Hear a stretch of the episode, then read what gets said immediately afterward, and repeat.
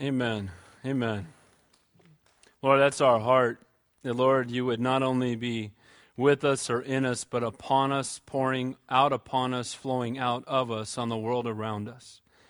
And so, Lord, we come and we ask that we be emptied of ourselves and filled with you. Less of us, more of you. May you be glorified in our lives. Lord, we come humbly. We lay our lives at your feet. And Lord, we say, use us. Father, we pray for our time in the Word that you'd be our teacher. Everything that happens here tonight, may you be glorified. Lord, I pray that tonight would be more than uh, a time of study. Lord, we want to study, we want to spend time in your word. But Lord, a time of intimate fellowship with you. Lord, that we would meet you here, that we would hear from your heart, and Lord, we would leave here impacted.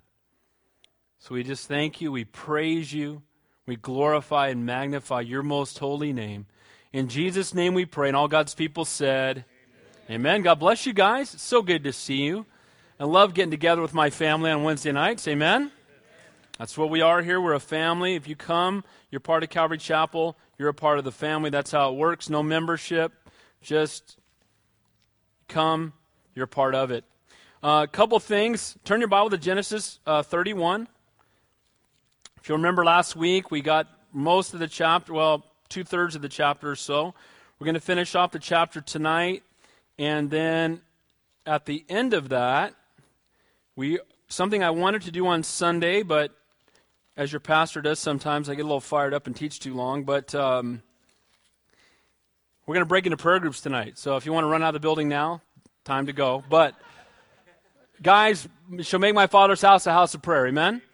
And we have things to pray for, people to pray for. We talked about divine appointments on Sunday. We want to see God do great and awesome things in us and through us.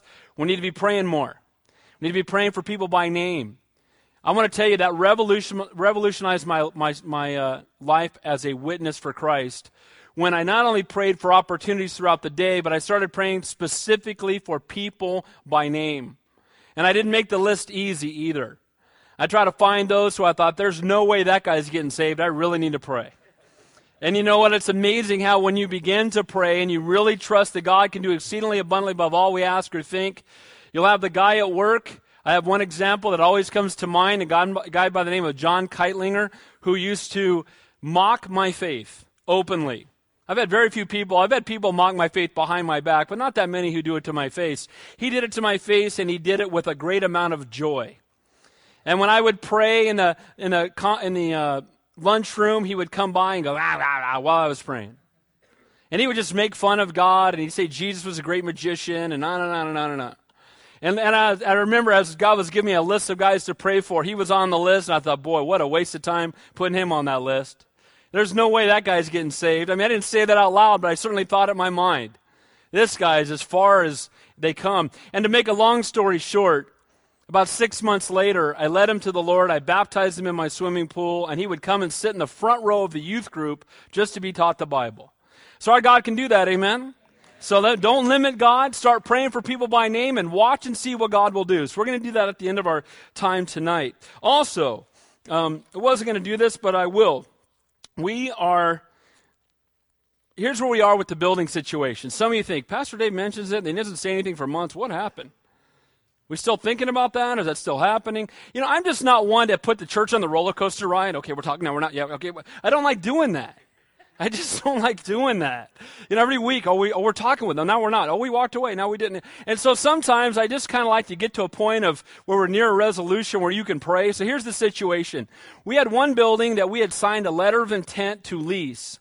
And then, to make a long story short, they changed things, and a couple of our guys just said, Man, we can't deal with those people. They're not very honest. And we walked away from them, but not until I'd had a divine appointment at my son's football practice to sit next down to the guy, sat down next to the guy who had sold the building to those people, knew what they paid for it, knew what their rent was, knew them very well, gave us some really godly counsel. We listened, we walked away, and after a while, they came back and said, We'll give you everything you want. God can do that, right? Well, in the meantime of them coming back and saying, We'll give you everything you want at the price that you said, we're willing to do it now, God can do that. In the meantime, the building two doors down from there has an opening that would actually be better for us in some ways. And so we're negotiating with them at the same time. So on Monday at three o'clock, we're meeting with the guys from the first building, and hopefully at 4:30, we're meeting from the guys with the guys from the second building. And it's kind of good to have two guys with buildings fighting with each other. It's kind of a good thing. So one of them, they're two doors apart. One of them has some great things. It's got a gymnasium that we would have use of for the youth group. It's got a cafe right on the property. The other one is all on the lower floor. Here's the good news. God knows He's faithful. And you know what? There's people are saying, well, well, Pastor Dave, it's an economic difficult time. Are we really thinking about moving the church in the midst of economic difficulty? I don't know. Did God send David to fight an 11 foot, 750 pound man when it didn't make sense to the world? Is our God greater than that? Yes, He is. So be in prayer. We'll be when we get into our prayer time. Just know that I could be up here next Wednesday telling you that we've signed a lease on a building and now it's going to the city. We'll see. If not, it's okay. In their peace that God's in control. Amen? So just want you guys to know that. Be praying about it. Now, we titled the message last week, we're gonna I'm gonna review some of it. I'm gonna hit on some of the verses last week that I felt like I went through kind of quick at the end of the message. We're gonna look at the portion we didn't look at, and Lord willing, we're gonna have time at the end to spend some time in prayer. So I titled the message last week, interestingly enough, knowing when it's time to move on. Isn't that interesting? knowing when it's time to move on. It was time when Jacob was to move on, and here it is, Calvary Chapel, Santa Cruz, we're praying about the very same thing. But Jacob had spent 20 years serving his father in law. Jacob had been a faithful man. Jacob wasn't always perfect. He had made some bad decisions. He had taken a third and fourth wife after being deceived to take a second one, or the first one that he didn't want. That you know, we know the story. Rachel was the one that he loved, and his father in law deceived him. We saw the deceiver Jacob being deceived by Laban, his father in law. And we see just a very clear picture of how God will allow us to taste our own medicine sometimes. He'll allow us to find out what it's like when we're someone who's always deceiving others. Sometimes He'll allow us to find out what it's like to be on the receiving end. Jacob had deceived his brother, well, tempted his brother, and deceived his father. And now he gets a taste of his own medicine in that, you know, he fooled his father in his blindness, and now he is fooled in darkness to think that Leah is Rachel. He pretended to be his older brother to his dad, and Laban sends in the older sister to him. And again, it's not by chance that these things happened. But now time has gone by. He said, I'll work seven years for Rachel, and he worked seven years and got Leah. And then he agreed to work seven more years for Rachel. So the 14 years had gone by. He was willing to leave without anything but the clothes on his back. And he comes to an agreement with his uncle Laban, who he should have been very leery of to begin with. And he says to him, I'll remain, I'll keep your flocks, but you just give me the spotted and the streaked the speckled and the streaked of the animals and the brown, you know, the brown animals. Give me the, the off animals. Give me the lesser animals and I'll remain.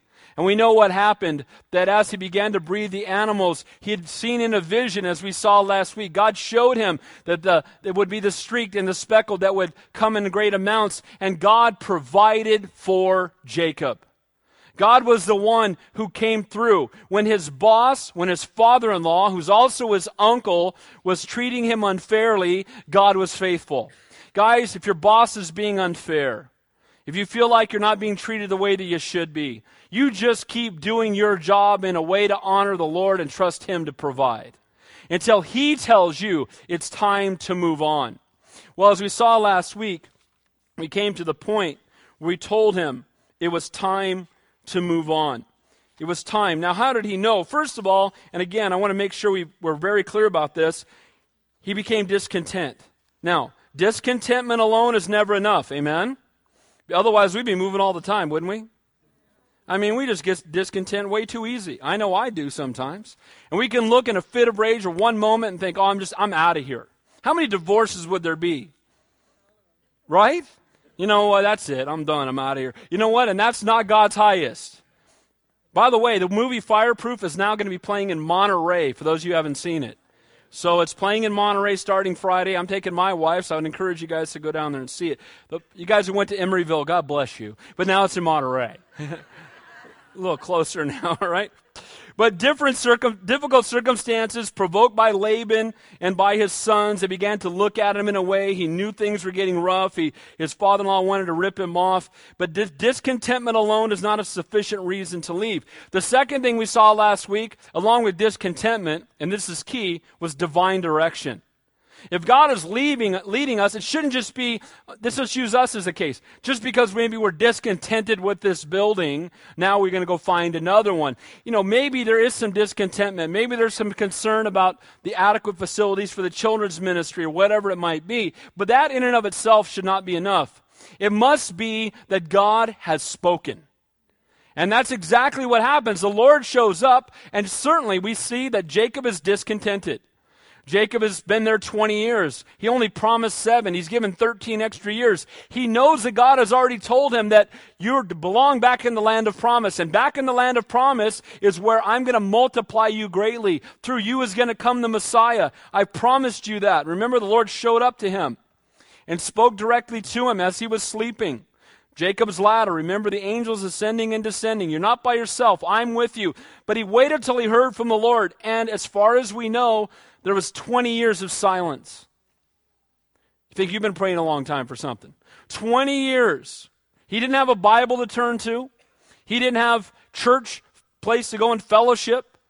This is before the law had even been given.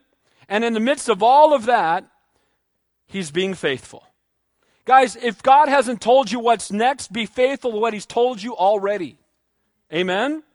Too often, we just, we're trying to find the next thing instead of being faithful to the thing he's already told us. He'd already told him, go and find your wife, and you be faithful there. Well, he's being faithful, and he keeps being faithful until finally God shows up and says, okay, time for you to go back to your family.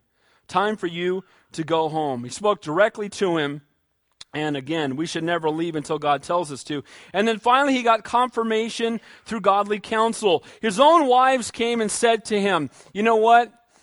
Our father has mistreated us. He's sold us, he's treated us like possessions. You know what? Whatever the Lord has told you to do, do it. Boy, that's good counsel, amen? Whatever the Lord has told you to do, do it. And so he now has the confirmation. He has the word of the Lord, divine direction. He's been discontented, and now he tries, he begins to leave, and depending on people's perspective, he either runs to avoid confrontation or he leaves hoping not to have an unnecessary confrontation. He's just saying, okay, Lord told me to go, so we know what happens. His father in law goes three days away to shear the sheep, and while he's gone, he gathers up his belongings, which were great all the, all the cattle, all the goats, everything that God had blessed him with, his four wives, his 12, 11 sons, 12th one coming, 11 sons and one daughter, and off they go. And they get a three day head start. And as we said, the second part of the message from last time was not only do we see that the three factors that led to departure, but know that when you step out in faith, you will face opposition. So Jacob responds by faith. He leaves quietly. Well, when we get to verse 22, guess what? Laban is going to pursue him. And he's going to pursue him with anger. Laban finds out, he catches word that after 20 years of being blessed, because Jacob was there, Jacob has left. And though he's going to say his motivation is one thing, we really know the heart of Laban. You know, it's not what he says in the five minutes that he gets to finally catches up to him that we believe. It's a character we've seen in 20 years of serving him. Guys, too often we think, you know, a, a quick apology is going to wipe away. And again, if someone apologizes to you, you should receive it. You should forgive them. But know this 20 years of character, it's hard to wipe out in five minutes of empty words. And that's exactly what happens with Laban. Let's begin there in verse 22. We're going to review this. We'll go through it fairly quickly, but I really want to get to portions that we went over uh, faster than I wanted to, and then we're going to see the final uh, 13 verses that we hadn't touched on. And it says there in verse 22 And Laban was told on the third day that Jacob had fled. Then he took his brethren with him and pursued him for seven days' journey, and he overtook him in the mountains of Gilead. So now we see that he takes his brethren with him. They're chasing them down. Why? Not because, as he's going to say later, I wanted to kiss my daughters goodbye. He's really chasing him, desiring I believe, Pastor Dave's opinion, I think the text backs it up, to kill him and to take all the cattle and all the stuff back. Because as we know, back earlier in the chapter, his son said, You have taken our glory. You've taken our, he has taken our wealth, and the word for wealth there is glory. And isn't it interesting how the world equates wealth with glory, where we equate it with God's provision? They say, That's our glory. You've stolen my glory. But we can say, Hey, it's God's provision, and if the world takes it, God will replace it if I need it. Amen? But we see here Laban and his sons, he's taken our glory. Let's chase him down. Let's get our glory back. Boy, if you're going to get your glory back by getting stuff, you got the wrong glory. Amen? But then it says in verse 24, But God had come to Laban the Syrian in a dream by night and said to him, Be careful that you do not speak to Jacob neither good nor bad. We touched on this last week, but I think this is key. Notice that God is the one who protects Jacob. Notice Jacob is not a defender of himself. He doesn't stand up for his rights. But God comes to the very one who's chasing him down, and he says to him, Laban, idol worshiping Laban hears from Almighty God. Isn't that good? And he says to him, Laban, don't say a word to him. He's my son. He belongs to me. He's mine. You don't say anything good or bad. Guys, we walk not in the counsel of the ungodly. Amen? The world has nothing to tell me. People say to me, Pastor Dave, aren't you carrying that a little bit too far? Don't you think the world has some good things? No. No. Walk not in the counsel of the ungodly. Well, the guy's really wise. If he doesn't know God, how wise is he? Amen? The fear of God is the beginning of wisdom. And too often we think, oh, I'm going to run to this guy because he's really wise. Well, if he's going to hell, how wise is that? What is a profit a man if he gains the whole world and loses his own soul? Amen? Give me godly counsel. And he says to this ungodly man who's very wealthy at this point, and says to him, You don't say a word to my son. You keep your mouth shut. You don't say anything good. You don't say anything bad. And you know what? We know that Laban believed it. And we know that Laban knew, ooh, I say something, I'm in trouble. But what's amazing to me is he feared God enough not to speak the words lest he be smote, but not enough to fall on his face and seek forgiveness. Guys, real fear, real godly fear ends in repentance, not just a desire to keep from getting in trouble. Too many Christians today only fear God enough because they're afraid of getting in trouble when it ought to be we fear Him enough to lay our lives at His feet and say, Lord, I surrender. There's a difference between surrender and a desire to keep from having to face consequences. Verse 25 So Laban overtook Jacob. Now Jacob had pitched his tent in the mountains, and Laban with his brethren pitched, his, pitched in the mountains of Gilead. So early in the morning, he's overtaken. And can you imagine what it must have been like when Laban rides into camp? Jacob's running quickly. No doubt they're moving at a breakneck speed. You know, they know that at some point he's going to find out, and there's a good chance he's going to chase us. And all of a sudden, they haven't quite got back to the land of promise yet. They've traveled several hundred miles, but he's caught up to them. And he rides into the camp, and you can imagine what everybody must have thought uh oh, here comes Laban. You know what? There might be a time in your own walk with the Lord. There might be a time in your own life, and here comes the enemy's biggest tool, and he's showing up, and you think, uh oh. But, guys, here's the good news God is in control. The good news is our God is greater. Guys, our circumstances, our enemy is only great if our God is small. If our God is great and he is great, then no circumstances are great. They're all small. And no enemy is great. They're all small. So here comes uncle, father in law, deceiver, Laban. Comes in, chases down Jacob. Jacob had wanted to leave without a confrontation. Guys, we can try to avoid confrontation, doesn't mean it's always going to happen. We can do it with the best intent in our heart. We can walk away. We can leave it. Guess what? They may chase you down, and that's exactly what has happened. But when they do, we need to continue to respond in a godly way. And Laban said to Jacob, What have you done? You have stolen away unknown to me and carried away my daughters like captives and t- like captives taken with the sword. You stole my daughters. Did he really? He's making a false accusation. He worked 14 years for the daughters when he could have worked a year and a half for the one he really wanted. He had given him six more years. He'd given him 20 years. He had stole nothing away. But often when the enemy comes, his accusations are going to be false. And we shouldn't get all wound up when the, when the enemy tells lies about us. He's the chief of liars. Amen? He's the father of lies. Jesus is the truth. Satan is the father of lies. Amen?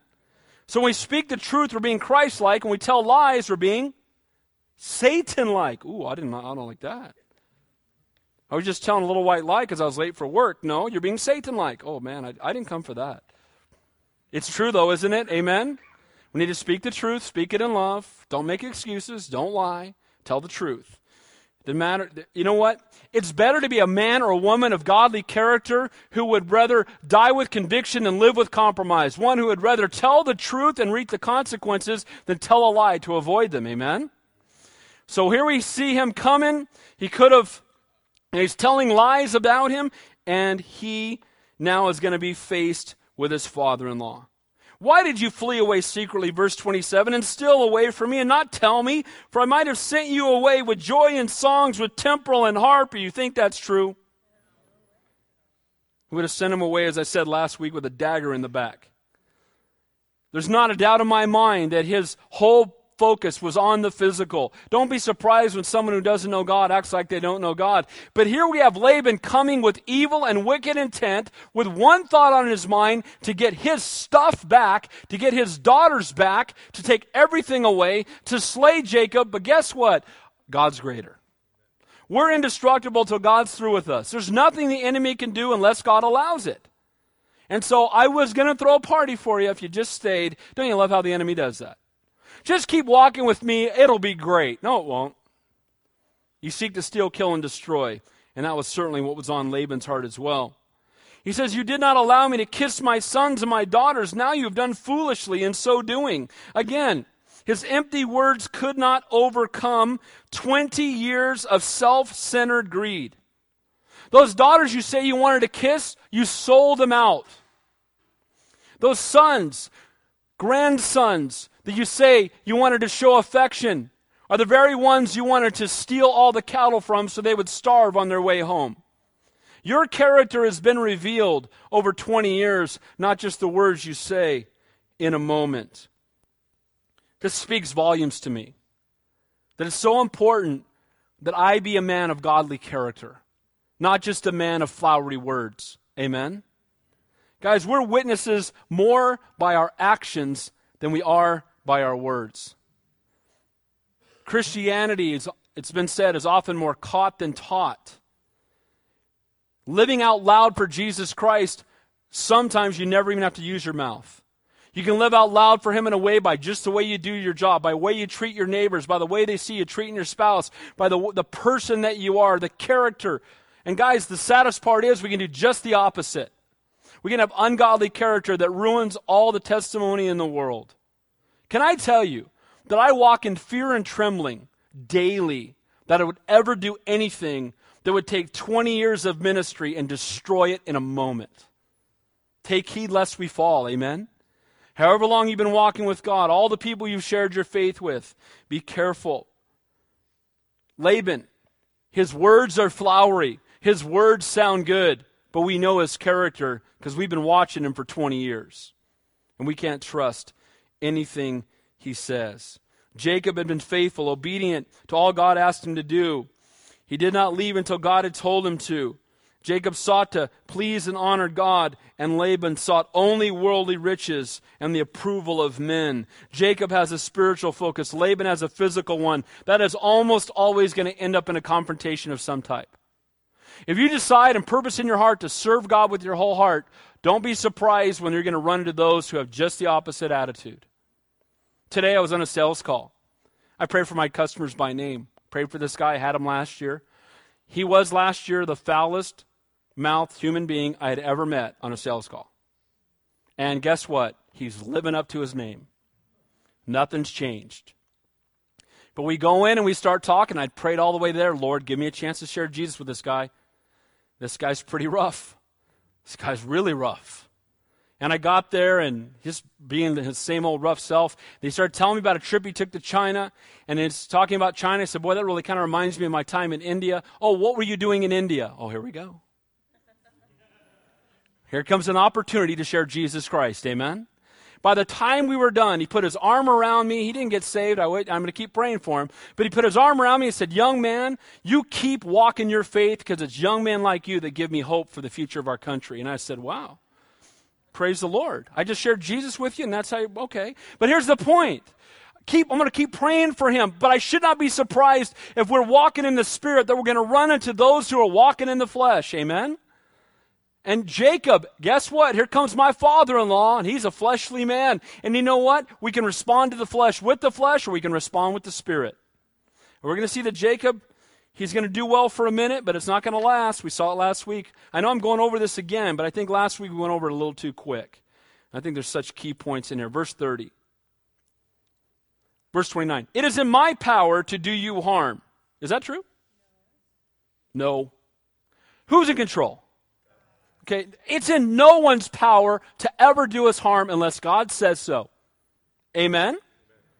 So he says, It's in my power to do you harm. Here's, the, here's how the fleshly man thinks My power to do you harm. I'm bigger than you. I'm greater than you. I'm stronger than you. Greater is he that is in me than he that is in the world. Amen? Nothing the world can do to me unless God says so. It is in my power to do you harm. But the God of your father, the God of who? Your father, but your God showed up and restrained me. Isn't that amazing? Your God, and the word there, Jehovah, your Jehovah showed up. And now because your Jehovah showed up, here's what he says. He showed up and spoke to me last night saying, Be careful that you not speak to Jacob neither good nor bad. And now you have surely gone because you greatly long for your father's house. I understand why you left, Jacob. You want to go home. No doubt you've been wanting that for a very long time, but why did you steal my gods? I won't go spend as much time as I did last week. But again, what kind of God do you have if he can be stolen? Can you imagine? How lame is that? Come home from your house. Oh man, somebody broke in. Babe, what'd they get? They got the TV, the VCR, and they stole God. What are we going to do? God's gone. I went into God's room, someone took him. Put out an APB. Someone stole God. Can you find him? What'd you lose? TV, VCR, and God. Guys, how pathetic is that? Aren't you glad that we don't have a God we have to take care of, as I said last week, but a God who takes care of us? Amen? So you stole my gods. I, I, I would. I, how can you not laugh, dude? What are you talking about? But instead, we're going to see here that Jacob, this is where Jacob's about to finally have it. Jacob's just about had enough. We're going to see he's getting a little tired. He contrasts the God of your father, the blessed that, you know, the one who blessed all that Jacob has touched. Think of Laban for a minute. I love to put myself in this story in the Bible. Kind of stand in Laban's shoes for a minute.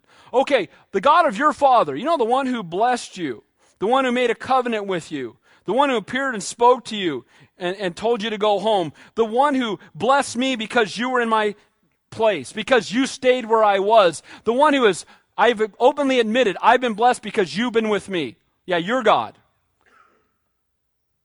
But my God was stolen. Your God told you, your God told me not to touch you, but you stole my God. I was going to ask him what he thought about what your God said, but I couldn't find him. He's lost. And so I don't know what to do now because you stole my God. Now, again, all of this is his way of trying to trip up Jacob, trying to get his stuff back, because that's all he was worried about.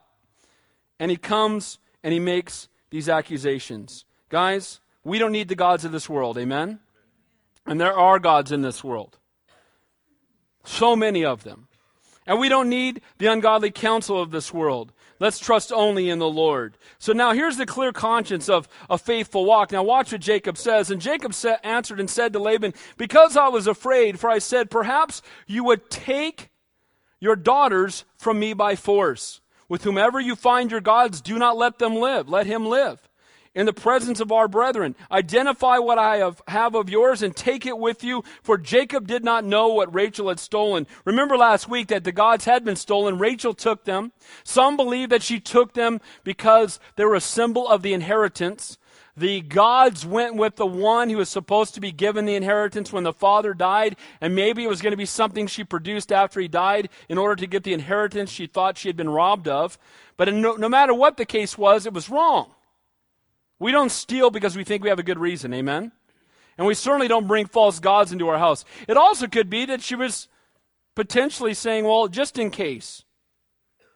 Just in case the God of Jacob, God of Abraham, Isaac, and Jacob, Jehovah, just in case I need a fallback plan, let me hold on to this God too. And guys, we see people doing that today. I have a coworker who asked me just yesterday. He said, "So, so Dave, you don't believe in reincarnation?" I said, "Absolutely not." You don't? No. He said because he said to me, "Well, maybe we were friends in a past life." I said, "Dude, I don't think so."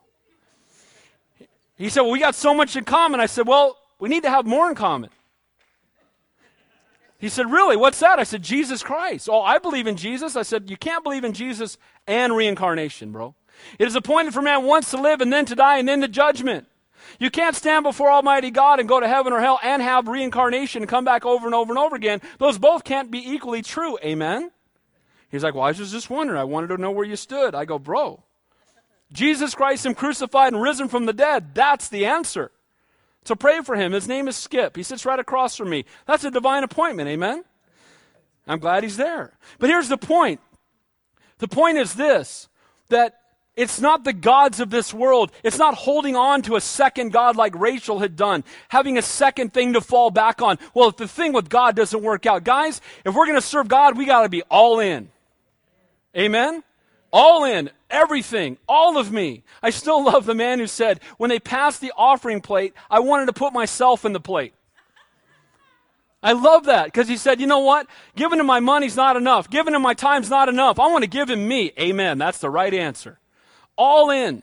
No backup plan. Rachel. And guess what? Because she's trying to hold on to the world, it's going to bring consequences.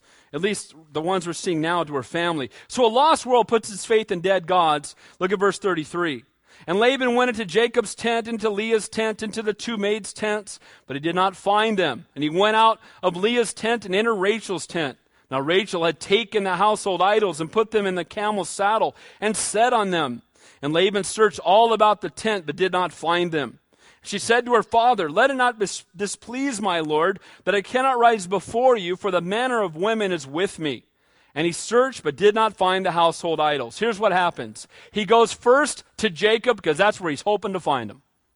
I need an accusation against that guy. Wasn't there. He goes to Leah. Well, I did, you know, make her pretend to be her sister. She's probably not real happy with me. I'll go to her tent. Then he gets to Rachel, and Rachel has to tell a lie to cover up for stealing. She says, You know, I'm, I'm at that time of the month. I can't rise. It'd be unclean. I need to sit here. And her dad's not going to argue with that, that uh, you know, excuse. Okay. And so he walks away, and it's not found out. But guys, sin is sin whether the world finds it out or not. Amen? It's not just if the world finds it out, but it's still sin. And we know that sin indeed has consequences. Now, we need to respond to the world's accusations in love not anger. But watch how Jacob responds. I talked to a couple of you afterward last week, and this is one reason I want to go over this again. And I went through it fast last week. Some of you said, well, isn't it okay that he got angry? I mean, the Lord said, don't speak to him good or bad, and he spoke. So he's justified in being angry. Really? Some people think that way. Righteous anger. Guess what, guys? When I look at Scripture, I see the Lord getting angry about what? About people turning his father's house into a den of thieves. But even at sin, he's not angered, he's broken. He weeps. When Lazarus died and he saw the, the consequences of sin, he didn't get angry, he wept. Amen? And I believe as believers that while there's righteous anger within us, it should be manifested in concern, in love, in brokenness. Amen? You go to Galatians 5:22 and it says and the fruit of the Holy Spirit is love, joy, peace, kindness, goodness, faithfulness, gentleness, anger. No, it doesn't say that. It says self-control, doesn't it? Under the control of our master. So I do believe that Jacob here is wrong. I believe some of the words, much of the words he says are right. But guys, it's not just the message that we speak. It's not just speaking the truth, but it's speaking the truth in love. Because the Bible says a soft answer turns away wrath. Amen? Too often, I think one of the reasons we lose our opportunity to witness to somebody is not really the words we speak, but the attitude with which we speak them. You can look at somebody if they know that you love them, and you can say to them, bro, no, reincarnation. No. I don't believe in that. I believe in a God who came, loved us so much, he sent his son to suffer and die that we might have eternal life. I don't believe it's some random thing where my spirit flops into a frog next time. I'm not buying that. I believe that God is greater than that, more in control than that. He loves us more than that, and He loves you more than that. And I'm praying for you that you'll come to know Him the way that I do. You know what? That's a better message than screaming and yelling at somebody, amen? Or losing our temper or getting angry. And we all want to sometimes, don't we? There are things that make me angry. Don't like it. But Lord, help me, help you, help us. Then Jacob was angry and re- rebuked Laban. And Jacob answered and said to him, What is my trespass? What is my sin that you have so hotly pursued me? And again, does he have a reason to respond? He's finally popped a cap. 20 years, dude. You, you lied to me about the daughter, then you lied to me again, and then, and then now you changed my wages, and you've been ripping me off. I had enough of you. It's righteous anger, man. I'm finally at the place where I popped a cap. You know what? When we get to the next chapter, we're going to see Jacob wrestling with God. You know why? Because God had more work he, needed, he was going to do, needed to do in Jacob's life. Amen? He's going to pop his hip out of joint. Why? Because that brother needs to be broken. Amen? Now, Jacob, God's already done a work in his life, but this brother's not fully broken yet, and it's shown in his anger. A broken man is not an angry man. He's a kind and loving and a gracious and a merciful man. And we see here that Jacob is not quite there yet. And then he says, Although you searched all my things, what part of your household have you found? Set it here before my brethren and your brethren that you may judge between us both. These 20 years I've been with you. Your ewes and your female goats have not miscarried their young. I have not eaten the rams of your flock. He's reminding him, Look, I've gone above and beyond the call of duty. Guys, can I encourage, encourage you with something? We should go above and beyond the call of duty and then never talk about it. Amen? It's, if we're going above and beyond the call of duty and then we're making sure to brag about it or tell people about it or remind people of it, ah, bad play. If God wants it to become a testimony, let Him do it. Let others testify. If someone else comes and says, hey, you know what, that guy's a godly man, look at the way he works, let God do that if He chooses to do that, but you don't be speaking about yourself. Now, again, he's pointing to what the Lord had done and praise God. He's saying, Look, you were blessed because I was there. But notice when I was there, I didn't take from you, I only gave to you. And now here you are chasing me down. There I was, verse 40. Oh, excuse me, verse 39. That which was torn by beasts I did not bring to you, I bore the loss of it. Again, in those days, usually, if you lost an animal while you were watching them, it was the loss of the one you were watching. He was saying, when that happened, I just replaced it from my own flock. You required it from my hand, whether stolen by day or stolen by night. There I was in the day, in the drought. The drought consumed me, and the frost by night, and my sleep departed from my eyes. Look, I served you faithfully, whether it was cold or hot, when I had no sleep, no matter how difficult the circumstances. Guys, can I encourage you? This is a great testimony of how we ought to live, but again, we need not be bragging about it. We need to serve God no matter what the circumstances. Amen? Be faithful. Character is not something that's based on our circumstances, that I'll follow God when things are good. That's not character. That's doing things my way. Character is things aren't easy, and I'm going to serve God anyway. Verse 41 Thus I've been in your house 20 years. I served you 14 years for your two daughters, six years for your flocks. You've changed my wages 10 times. Laban, you're a dog. That's what he's saying, right? Laban, Better off to let God. You know, God had already told him. Here's what he said to Laban Laban, shut up. Pretty much, right? The, the Dave paraphrase version of the verse. Hey, Laban, when you get to Jacob, shut up. You got nothing to say. He's my son. You know what? I would just say, let God handle him. God will do a better job. Amen? You got a boss at work, that guy needs talking to. I'm gonna, right? Am I the only one ever thought that way? I, I'm gonna tell him. Who does he think he's talking to? Anybody else said that besides me? Who do you think you're talking? If you had any idea who you were talking to, right? I get out of this car, you see how big I am. You don't want to have that. You know what I mean? That mentality. And we can get puffed up and we can get prideful. We can start thinking it's about us. And that's exactly the man Laban was. We'll see as we continue on. But Jacob need not fall into the same trap. We don't overcome evil with evil. We don't fight, you know, back. We trust God to fight our battles for us. And then he says this, and this is a good testimony. Unless the God of my father, the God of Abraham, the fear of Isaac had been with me, surely now you would have sent me away empty handed. God has seen my affliction and the labor of my hands and rebuked you last night. Laban already knew that. But Jacob wanted to make sure he heard it. And again, I think it's better. You know, the reason you're in trouble is because God's mad at you. You ever done that? See, I told you. See, God got you now. I told you not to do it. Now you did it, and God's mad at you. Ha, well, look what happens. And we can do that sometimes, right? We can almost be happy that God brings down heavy judgment on someone else. You know, isn't it amazing how we want judgment for other people and mercy for us? Amen? Lord, I can't wait till you get that guy. He's, he's got it coming, man. That guy's got it coming. It's coming. I, I hope I'm sitting next to him when it happens. Right? And then we blow it. Oh, Lord, mercy, mercy, mercy, mercy please. But he's letting them know, Jay, you know what? You stole, you, you were the one, you ripped me off, you changed my wages 10 times. Now he does testify of the truth, but I believe in anger is the wrong way to do it, not God's heart. Lastly, instead of fighting back, we need to trust God to protect us. God has seen his service. God is the one who said he'd provide for him. He did not need to, you know, get into a, a debate about it. Just trust the Lord. Don't go in and debate. Don't go in and argue. Don't go in and fight. Can I say this? Unless God tells you to, don't ever defend yourself. Trust God to defend you. But aren't I supposed to stand up for my rights? Not really. Let God do it. Amen? Finally, instead of fighting back, we need to let God protect us. Verse 43. And Laban answered and said to Jacob, so Jacob goes off on a rant, right? A lot of what he said is true. Well, pretty much all of what he said is true.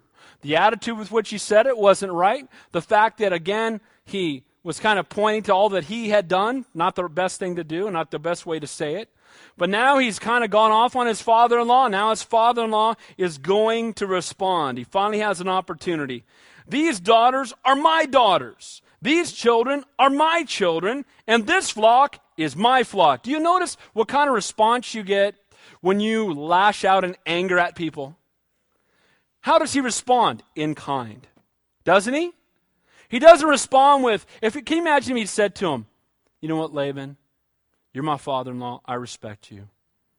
I know God blessed me by bringing me to your family. He gave me your two wonderful daughters as wives. God appeared to me and told me it was time to go home, and so I obeyed him. To him be the glory. Do you think we had had the same response? I don't think so. But the response we get is response of a man responding to someone who accuses him with anger. And he says, These are, are these statements true? These are my daughters. Well, not anymore. The Bible says when you're married, they're to leave your father and mother and be joined to his wife. And that was all the way back earlier in Genesis, right? He told them, So you shall become one flesh. So guess what? Well, still his daughter in one sense, the greater relationship now is the one with her husband. And that takes precedence. And this from a dad who's got a daughter he loves so much he can hardly stand it. Okay? I love my daughter. I man, I would die for her. I would die for all my kids. But I also know this that when I took her hand out of my hand and put her hand into Kevin's hand from that day forward, Kevin has spiritual headship in her life, not me. And I need to be supportive of that. I'm still going to be her dad. I'm still going to pray for her. I'll still help her any way that I can. But I got to come to the point of realization that she now is joined to her husband and they are one flesh. I want to be the biggest encouragement I can to them both. And Laban had said, My daughters, my sheep, my stuff. This is mine. Why? Because he's a fleshly man. Don't be surprised when the world acts like the world. Laban is the self seeking hypocrite that arrogantly, arrogantly states that everything that God had given Jacob is really his. It's not God who provided for you, I did, is ultimately what he is saying. All that you see is mine. But what can I do this day to these my daughters or to their children whom they have borne? He's saying, Look, they're mine, but what can I do at this point? They're not yours. But better off to let God defend you, though. Laban, knowing that if he in any way attempted to bring harm or take from Jacob, he's going to face the wrath of God. That's the only thing holding this fleshly man back. It wasn't Jacob's angry words that turned him around, it was the hand of Almighty God protecting Jacob. Guys, it's not our words of bitterness. It's not defending ourselves. It's not us lashing out that's going to protect us. It's the hand of God that protects us. Amen? And Jacob would have been mo- so much better off to let God do it. Then he says, Now therefore, let us make a covenant, you and I. Let it be a witness between you and me. Isn't this amazing? Let's make a promise between you and me. You know what? All you have is mine. It really belongs to me. The other, you know, his son's angry. I served you for 20 years, and you're a dog, and you've been ripping me off, and now it's all really mine. Let's make a promise with each other. Doesn't it seem a little out of character here? It really does. It seems out of shape in a lot of ways. It really is.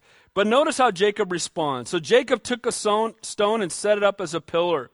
Then Jacob said to his brethren, Gather stones. And they took the stones and made a heap and they ate there on the heap. Now remember earlier he had done the same thing at Bethel when God had visited him. And now this was to be a, a heap of remembrance. Every time it was passed by was to be a reminder of the covenant between Jacob and Laban. And as we're going to see, it's a marker for them in a sense. Okay, Jacob, you stay on your side.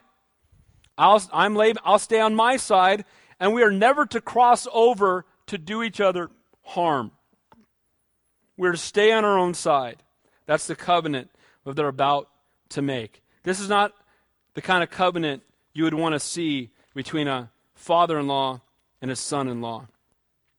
So Jacob and his brethren, they're the ones that did it. Laban called it Jagar Sehathdua, Sedutha, but Jacob called it Galeed. Now it's interesting, in Aramaic, what Laban called it means the heap of testimony, and what Jacob called it in Hebrew means the heap of witness. Verse 47, 48. And, and Laban said, This heap is a witness between you and me this day, therefore its name shall be called Galeed. Again, Galeed means witness.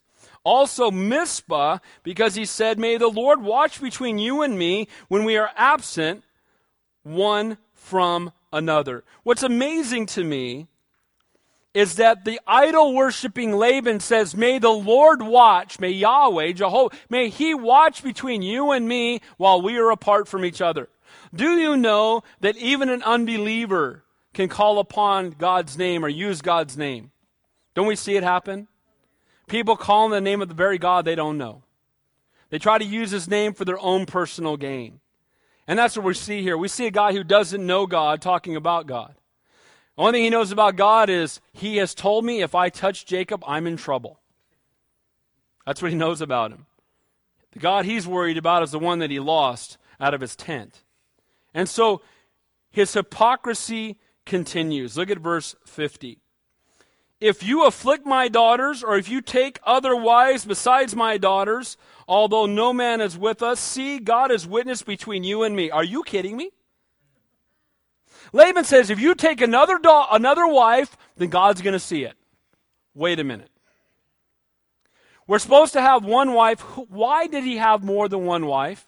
Because Laban deceived him. And now he's saying, if you take another wife other than my daughters, may God get after you requiring that Jacob not afflict his daughters. Who was the one that afflicted his daughters and mistreated them the last 20 years? Laban. He treated them like, like chips to be traded in to get more favors from Jacob and thus from Jacob's God. He did not treat them like daughters. He did not show them kindness. He did not show them love as they testified in the previous chapter. What did he do? He mistreated them he deceived them to being in a, mar- a, multiple marriage. What kind of dad is that that would want to see his daughters having to share one husband? But now, in his hypocrisy, he challenges Jacob not to do the very things that he has done. These words must have rung hollow to him. It's kind of like a parent who is out of control with anger, telling their kids not to be angry. It's kind of like a parent who drinks all the time and gets lit up and tells their kids, oh, it's wrong to drink. It's a parent who mistreats their spouse who tells their kids not to mistreat their friends. Guys, it's a lot more of what we do than what we say. He's exhorting him, don't you mistreat my daughters when he's been mistreating them. Don't take another wife when he's the one that tricked him into taking another wife to begin with.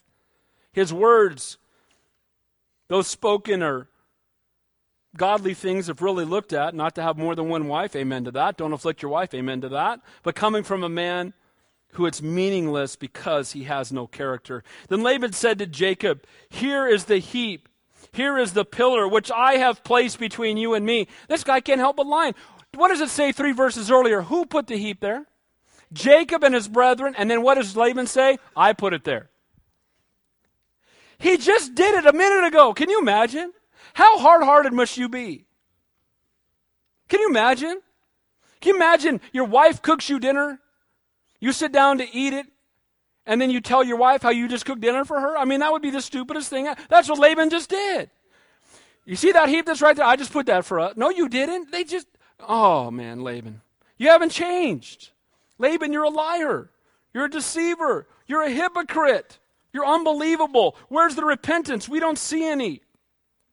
This heap is a witness. This pillar is a witness. And I will not pass beyond this heap to you, and you will not pass beyond this heap and pillar to me for harm. I find it's interesting that he says, I will not pass this pillar to you.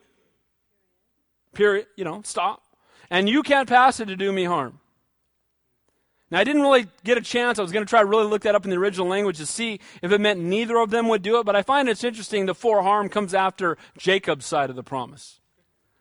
Again, Laban, he's been a deceiver all along. Some things never change.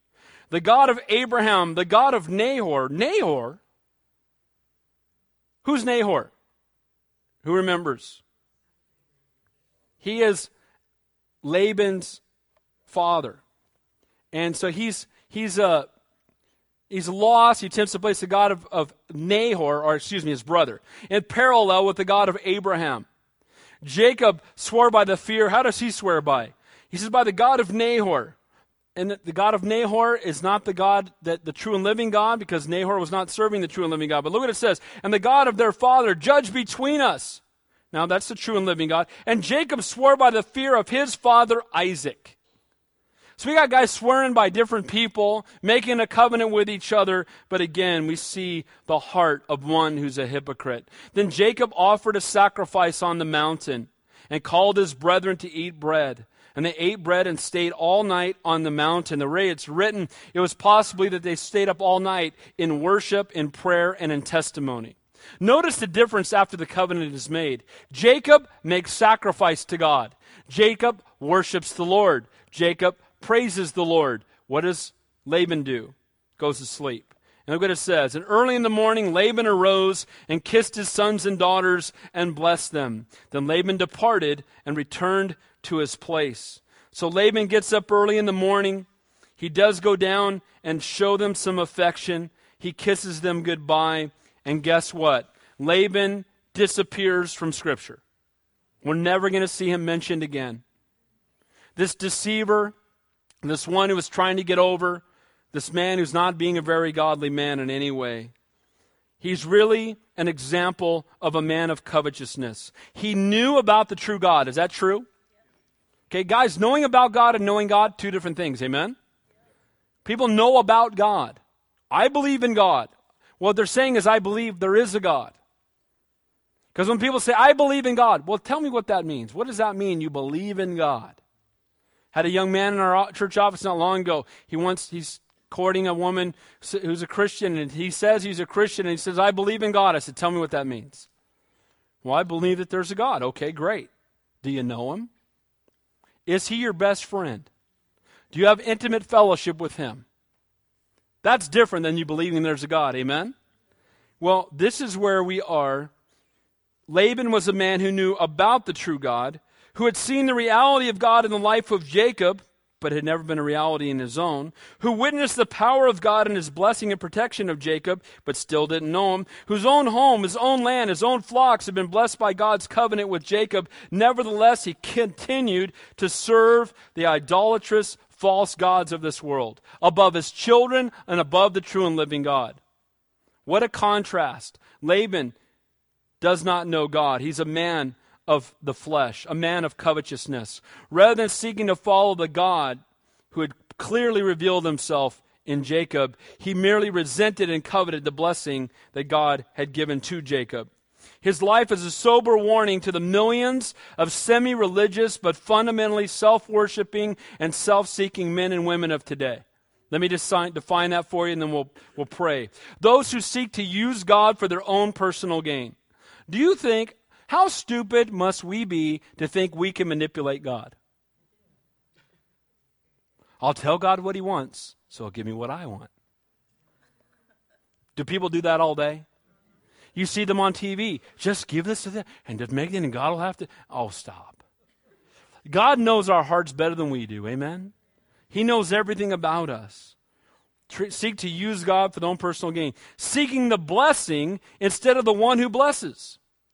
Guys, let's stop seeking the blessing and let's pursue the blesser. Amen. Amen? The blessings will follow if he wants them to, and even if they don't, praise his name anyway. Let's pursue the blesser, not the blessing. And we see Laban, he only wants the blessing that comes with Jacob. He didn't even care about Jacob. He just wants the blessing. Taking credit for God's blessings instead of giving God the glory. What happens when good things were happening? Laban was taking credit. This is my stuff. This is me. This is mine. That's the world today taking credit instead of giving God the glory. Guys, let's never take credit. Amen? What should we take credit for? Let me tell you, nothing. What if I do a really good job at work? Should I take credit? No, give God the glory. Amen? Hard to do because we're so focused on ourselves, aren't we? He's filled with pride when he should have been surrendered in brokenness. Every one of us struggles with pride. Amen? We get caught up in ourselves. Isn't it interesting? The middle letter in pride and sin is the same letter. It's I. Amen. And in both cases, we get so caught up in ourselves. And Lord, we need to be surrendered. The world is filled with such people. We have our own share in the church and as Christians who not only walk with the Lord in the power of the Spirit, but represent Him. We must not respond to the opposition we face from a lost world of carnally minded Christians in anger don't respond in anger. Don't overcome evil with evil. Don't blow our testimony. Don't harm his name. And we should not fight back. We should not defend ourselves. Did Jesus fight back? He told him to turn the other cheek. Pastor Dave, are you telling me? Look, I'm not saying we shouldn't defend ourselves. Someone comes into my house with a knife going after my kids, they're going to the hospital. I'm just being honest with you. Amen? But I'm going to say, Lord, help, and Lord, help, and you know what? But here's the point. The point is this when someone attacks my character, I'm going to let God defend me. When someone attacks you at work, let God defend you. Again, if someone comes after you like that, then you just say, okay, Lord, help. But you know what? I'm not going to go out of control. I'm going to make sure you're glorified. And then finally, we need to respond by love and walk by faith. Amen? When we respond, when the attacks come, do it in love. So, we saw the three factors that lead to Jacob's departure difficult circumstances, divine direction, confirmation through godly counsel, and then knowing that when you step out in faith, you're going to face opposition. Jacob first responds by faith. Laban pursues him.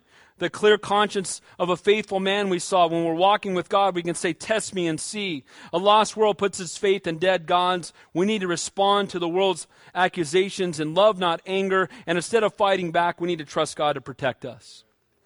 Now, we're going to take a few moments, and here's what I want us to do I'm going to pray. Let's get in groups of three or four people. I just want us to take five or five or six minutes. Here's what things I want us to pray for. Number one, continue to pray for Warren Thompson.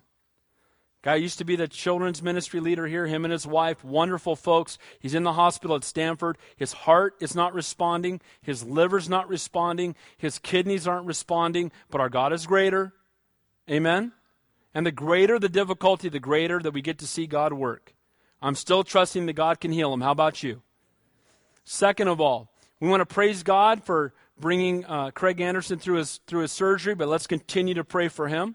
Let's pray for the building situation because we don't want to be anywhere but where God wants us to be. Amen. And then in your group, I want you to share a personal prayer request that you may have. I want you to commit to praying for the other people in your group, not just to tonight, but throughout the week. Amen? And maybe you're here tonight and you don't feel you know, confident or comfortable praying out loud. That's okay. If you just want to stand in the circle and agree, that's okay. I want to encourage you to pray if you can. God will bless it. But I don't want you to feel overwhelmed. And then I want you to do this. If you don't have time to do it right now, if you can't think of them now, as part of your prayer request, share one or two names of people you want to see saved and pray for divine appointments. Amen? And then I want to encourage you when you go home tonight or tomorrow, sometime before Sunday, I want you to sit down and write the na- down the names of at least five people that you're burdened to see saved and pray that God would give you an opportunity to witness to them this week. Can our God do that?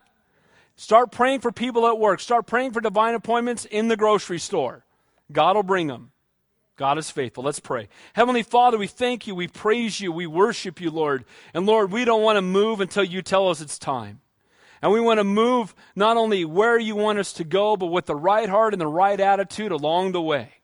Lord, we want to give you the praise and the glory and the honor. Lord, we don't want to defend ourselves, but Lord, we want to allow you to defend us. Lord, we don't want to boast in what we have done, but Lord, trust in what you have done. We want to make sure that when people look at our lives, they don't see us, but they see you. Lord, I pray that even when others would heap praise upon us, that we would reflect it only unto you. Lord, we do lift up Warren Thompson to you, Lord. We pray for your healing touch, that you would be glorified.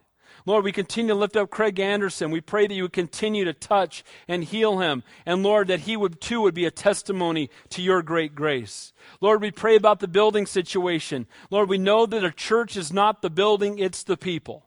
And Lord, the church isn't going to change. But Lord, if that's the place, either one of those are the places you want us to be, then Lord, bring us there.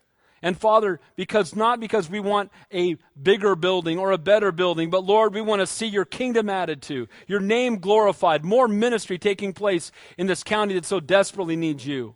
And Lord, we pray for divine appointments. We pray for opportunities. And Lord, may we not be so busy about our day that we miss them. We ask these things in Jesus' name. And all God's people said, Amen. Go ahead and grab three or four people, take four or five minutes, and then I'll close this in prayer again.